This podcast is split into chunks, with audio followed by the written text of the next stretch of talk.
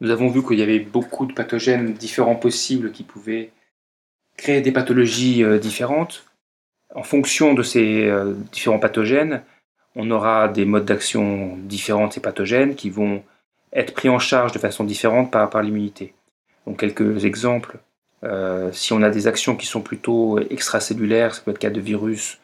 ou de, de vers ou de, de bactéries, euh, on pourra avoir un effet protecteur, bien sûr par les, les anticorps qui pourront euh, interagir avec ces pathogènes extérieurs. Et, euh, et, et également d'autres euh, stratégies de protection seront, seront mises en place.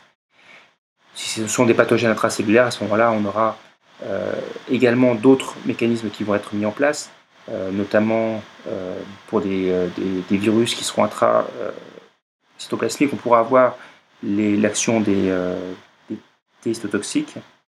ou des euh, natural killers. Et si ce sont des intravésiculaires, intravésiculaires, comme on l'a vu, euh, on pourra avoir l'action de T H un qui pourront activer les, euh, les, les macrophages pour essayer d'éliminer ces pathogènes. Donc là, l'idée n'est pas non plus de, de, de, de, d'avoir une vision exhaustive, de, de lister tous les, euh, tous les pathogènes et que vous appreniez tous ces pathogènes. C'est plus pour vous, de, vous donner des, euh, des exemples de euh, pathogènes, de leurs mécanismes d'action et euh, des pathologies associées. Donc, euh, juste, c'est juste des, des exemples de, de pathogènes euh, qui vont euh, provoquer des, des, des pathologies et de leurs mécanismes d'action. Donc, je ne vous demande pas d'apprendre ce, ce tableau par cœur, mais c'est juste, encore une fois, un tableau qui peut être intéressant de, de regarder pour voir quel, quel est le mode d'action de certains pathogènes et euh, comment est-ce que euh, on peut euh, associer les pathologies à, à ces pathogènes. C'est juste, des, encore une fois, euh, plus pour de la, de la culture générale et puis de, de, de, de l'information que de, des choses à, à apprendre, mais ça peut être intéressant. Euh, au moins pour les, les masters, de, de connaître ces, euh, ces différents agents, agents pathogènes. Euh, pour ceux qui sont en, en deuxième année de médecine, c'est évident que vous, euh, vous aurez euh, à les connaître mieux. Donc pour revenir à la, à la réponse immune, je vous ai déjà dit qu'on allait avoir euh, une importance primordiale de l'immunité innée, et on peut effectivement euh, visualiser cette importance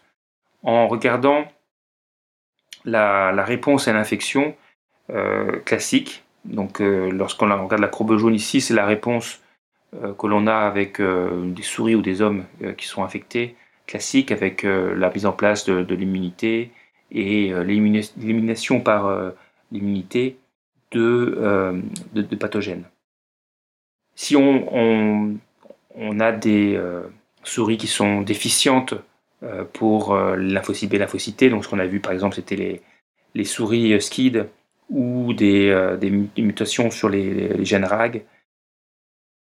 ou d'autres mutations qui rendent des, des, des, euh, les organismes immunodéficients. Vous voyez que vous allez avoir également la première partie de l'infection qui va être relativement identique et euh, par contre au lieu d'avoir une élimination par le système immunitaire, on va avoir une progression mais qui va être contrôlée quand même du pathogène chez ces animaux ou chez ces patients. Par contre, si euh, on a une absence d'immunité innée, vous voyez que la courbe est complètement différente et que là, on a une, une croissance exponentielle euh, des pathogènes qui, euh, très rapidement, vont conduire à, à, à la mort de, de, de l'hôte. Donc, encore une fois, euh, ça, ça démontre l'importance que va avoir l'immunité innée pour mettre en place l'immunité adaptative et euh, éliminer des pathogènes. Également, euh, rappeler que euh, les lymphocytes qui euh, circulent dans euh, la circulation sanguine euh, vont, avec des, euh, des signaux, pouvoir passer de la circulation vers euh, des ganglions lymphatiques ou vers les tissus, et qu'on aura des signaux qui seront différents, on va revenir un peu plus tard là-dessus, qui permettront à ces lymphocytes de savoir où aller et quand, quand aller. Donc c'est-à-dire qu'on va avoir euh, sur des lymphocytes qui sont, euh, par exemple, des lymphocytes euh, naïfs, on aura l'expression de certaines molécules euh, d'adhésion qui euh, seront euh, capables de reconnaître des molécules qui sont présentes sur les, euh, les, les, les cellules des vaisseaux qui composent, euh, qui sont présentes dans les, dans les glandes lymphatiques et qui permettront donc à ces lymphocytes T de euh, rentrer dans les glandes lymphatiques par, par diapédèse et donc de savoir où aller quand, et, et quand aller dans ces glandes lymphatiques.